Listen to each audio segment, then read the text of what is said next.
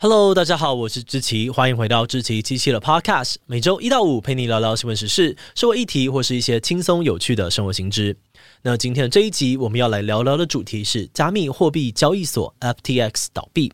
最近在加密货币圈发生了一个核弹级的事件。因为前阵子全球第二大的加密货币交易所 FTX 突然无预警的申请破产，为全球币圈投下了一颗震撼弹。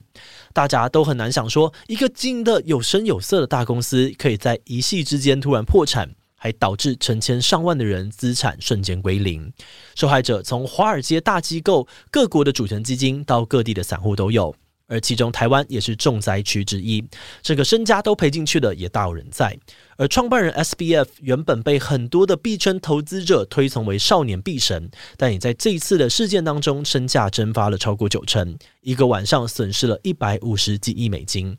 这场风暴让整个币圈哀鸿遍野，人心惶惶，后续也引发了巨大的连锁反应，不少的交易所跟平台都遭受到很大的损失。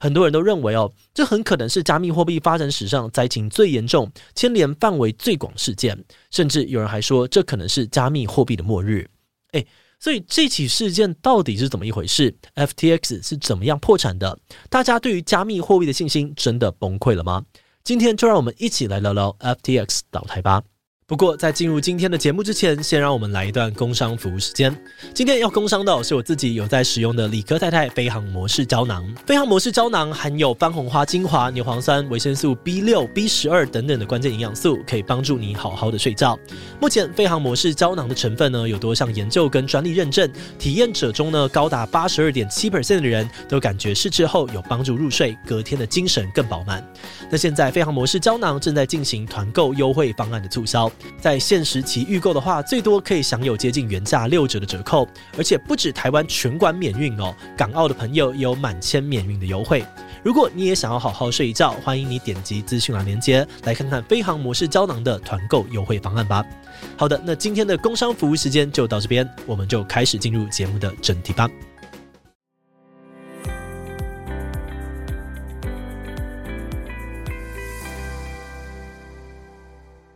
在开始谈这一次的 FTX 交易所倒闭事件之前，我们还是先简单的科普一些加密货币的背景知识。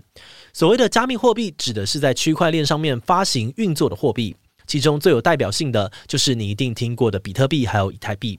而加密货币最大的特色就是去中心化，也就是说，他们不需要像银行这类集中管理金流的机构，而是让世界各地的电脑共同去认证，并且公开记录每一笔交易。但是，如果你今天要靠自己使用区块链去买卖交易货币，那入门的门槛通常会比投资传统的投资标的还要高，而且加密货币的流通也不太方便，导致投资加密货币这件事情对很多人来说难度跟风险都是偏高的。所以，加密货币圈后来还是慢慢形成了中心化的交易所。这种交易所呢，就有点类似我们平常在跑的银行，还有股票证券商的综合体。只要你注册了账号，经过实名认证之后，就可以在交易所里面存入资产、提领利息、买卖各种加密货币。而其中，甚至有些交易所还会提供期货交易等等的业务。那这种中心化的交易所，它的优势在于可以让加密货币的投资变得比较方便简单，让普通的民众也很容易入门。因为交易所不但会帮你保管资产、把关交易对象，里面货币的流通性也高，所以币价行情呢，通常也会比较符合各方的共识，不容易买贵啊，或者是卖便宜这样子。于是，这样的中心化交易所也慢慢的吸引到越来越多人开始用。而我们今天要聊的 FTX，就是在币圈知名度跟信任度都数一数二高的虚拟货币交易所。FTX 是在二零一九年由当年呢年仅二十六岁的美国人 SBF 成立的。好的，那在他成立平台之后呢，FTX 在短短的两三年间就成为了世界第二大的加密货币交易所，全球的用户大约有五百万人。去年的加密货币交易总额就高达了七千亿美元，而 FTX 之所以成长得这么快速，背后当然有很多的原因。首先是对于币圈的投资者来说，FTX 不仅平台界面好操作，交易选择也很多元，而且最重要的是，它提供了一个五到八 percent 的超高活存利率。在今年股市啊还有币圈都不景气的情况之下，这个什么都不做就可以领八 percent 的方案非常的有吸引力，让很多人都选择把资产给存进去。那当然哦，很多用户之所以会敢把钱存进去，也是因为 FTX 一直呢维持的很好。这间公司哦，背后不仅有软银、红杉资本等等超有名的投资公司当股东，他们还会到处赞助各大体育赛事，甚至找来了 NBA 的 Stephen Curry、大联盟的大谷翔平等等超大咖的明星球员来帮他们代言。而除此之外呢，FTX 之前也多次大手笔援助其他濒临破产的交易所，甚至还捐出了大量的政治现金，努力的游说美国政府立下加密货币的相关法规。表示自己非常愿意配合政府监管。那综合以上的各种行动哦，在这一次崩盘之前，几乎每个人都觉得这是一家财力雄厚、非常可靠的公司。但谁也没有想到，没有过多久，FTS 自己却陷入了巨大的危机，而且整个过程都在短短的几天内发生，杀得大家都措手不及。这到底发生了什么事呢？这个风暴的起点哦，其实是创办人 SBF 所开设的另外一家公司 Alameda。在十一月二号的时候，有媒体爆料说，Alameda 资产有高达四成都是由 FTX 所发行的代币 FTT 所组成的。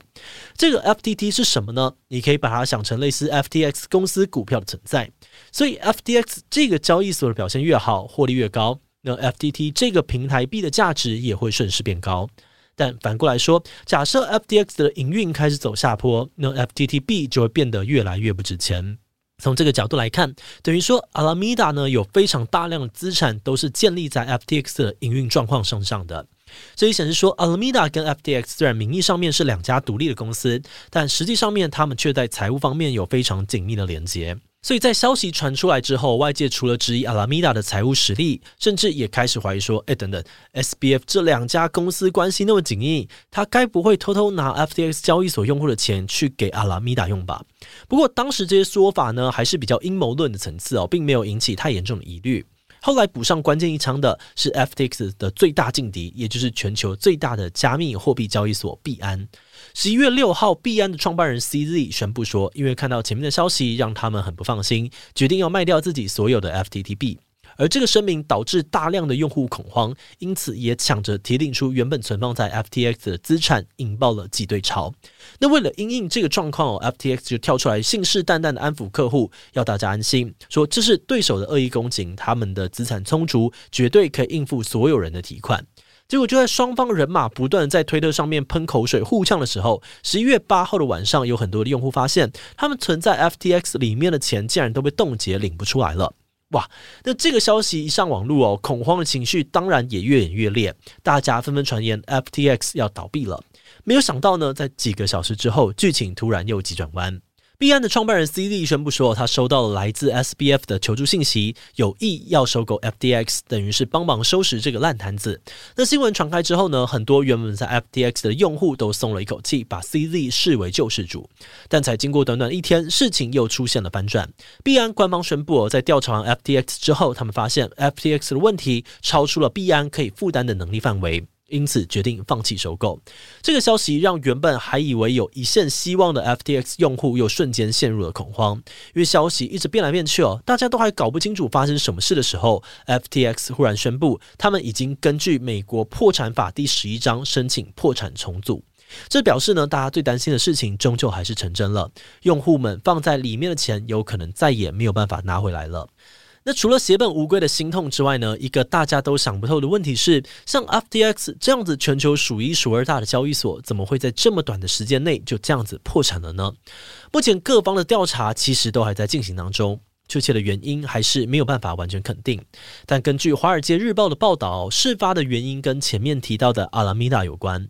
今年中，Alameda 因为面临巨大的亏损，财务陷入危机。当时，SBF 就瞒着外界，偷偷把 FTX 里面数十亿美元的客户资产都借给了 Alameda 来补资金的缺口。而借钱总是要有抵押品嘛？Alameda 给 FTX 的抵押品其实就是 FTX 本身就很多的 FTT 代币。那从这个时候开始，FTX 的资金状况健不健康，就变成要依赖 FTT 的市场价值。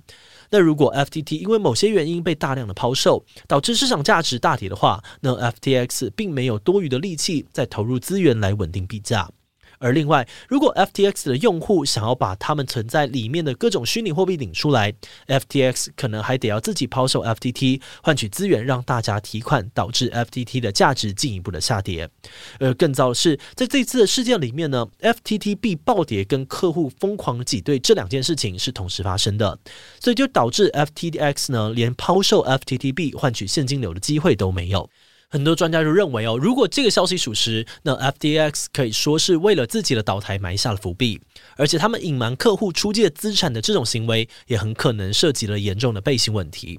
那对于挪用资金的指控，SBS 在事后接受访问的时候，并没有正面回应或承认，而是一直顾左右而言他，模糊地说自己搞砸了，对大家很抱歉，并表示自己未来会努力的筹钱还给客户。诶。但是事情发展到这边，也还只是一连串灾难的开始而已。在 FTX 宣布破产之后，有人发现大量的资金正在从 FTX 交易所不停地被转出去。那虽然 FTX 澄清哦，他们是被骇客入侵，但还是有不少人质疑这是 FTX 内部的人在监守自盗，想把剩下的钱给卷走。而且因为 FTX 真的太大了，它的倒闭引发了币圈的一连串连锁问题。因为很多的加密货币圈的公司啊，还有平台都跟 FTX 有财务往来。FTX 破产之后，他们的钱也都被卡住，出现了周转不灵的问题。非常多家大型的交易所跟资产管理的平台都纷纷暂停或是延迟提款，甚至还有报道指出，有些平台可能也已经正在为破产做准备了。而这一连串的灾难呢，也导致大量的投资人对于交易所安全性的信心动摇。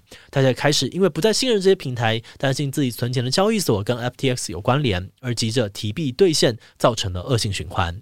有分析就认为哦，FTX 倒台的影响力会这么大，主要是因为 FTX 在整个币圈的地位跟信用非常的高。所以，就算今年加密货币市场早就发生了很多次的暴雷事件，但多数的币圈的人呢，都还是有一点心理准备，知道这就是币圈生态，自己可以承担这些风险。不过，如果是小交易所出事就算了，但问题就是很少有人可以预料到，能 FTX 这种要口碑有口碑、要规模有规模的交易所也会出事。所以事发之后，很多投资人呢都表示不会再信任任何的中心化平台，甚至有人觉得这个加密货币产业都很不稳定、脆弱，而决定收手不再投资，就怕自己辛苦耕耘的资产会在短短的几秒内瞬间归零。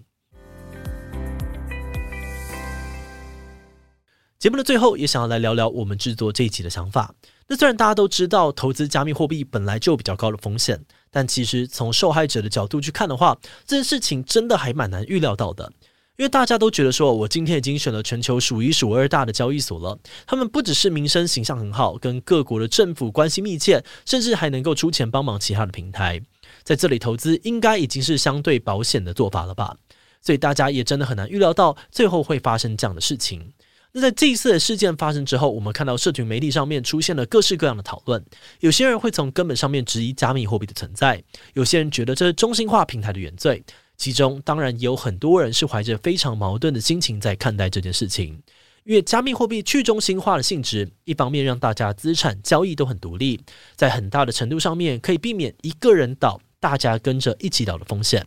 但是去中心化的结果，却造成了加密货币投资很难入门，同时又难以监管。所以在推广的过程当中，又出现了中心化的交易所来降低投资门槛，让更多人可以加入进来壮大市场，也更有底气跟政府游说友善的监管政策。只是这样子一来呢，反而又变成了让大家的资产聚在一起，加大了一起倒的风险。那总结以上哦，我们是觉得去中心化跟中心化之间的拉扯，其实也代表着加密货币产业还是试图寻找一套能够有效扩展又能够减低风险的运作方式。而这一次的事件，或许就是这个过程当中的一个节点。那未来这个拉扯的状况，也许还会持续好长一段时间。但一直以来哦，币圈的发展跟适应速度都算蛮快的，所以或许我们很快就可以看到另外一种可以应对的方式，也说不定。好的，那么我们今天关于 FTX 倒台的介绍就先到这边。如果你喜欢我们的内容，可以按下追踪跟订阅。如果是对于这集 FTX 倒闭对我们的 Podcast 节目，或是我个人有任何的疑问跟回馈，也都非常的欢迎你在 Apple Podcast 上面留下五星留言哦。那今天的节目就到这边告一段落，我们就下集再见喽，拜拜。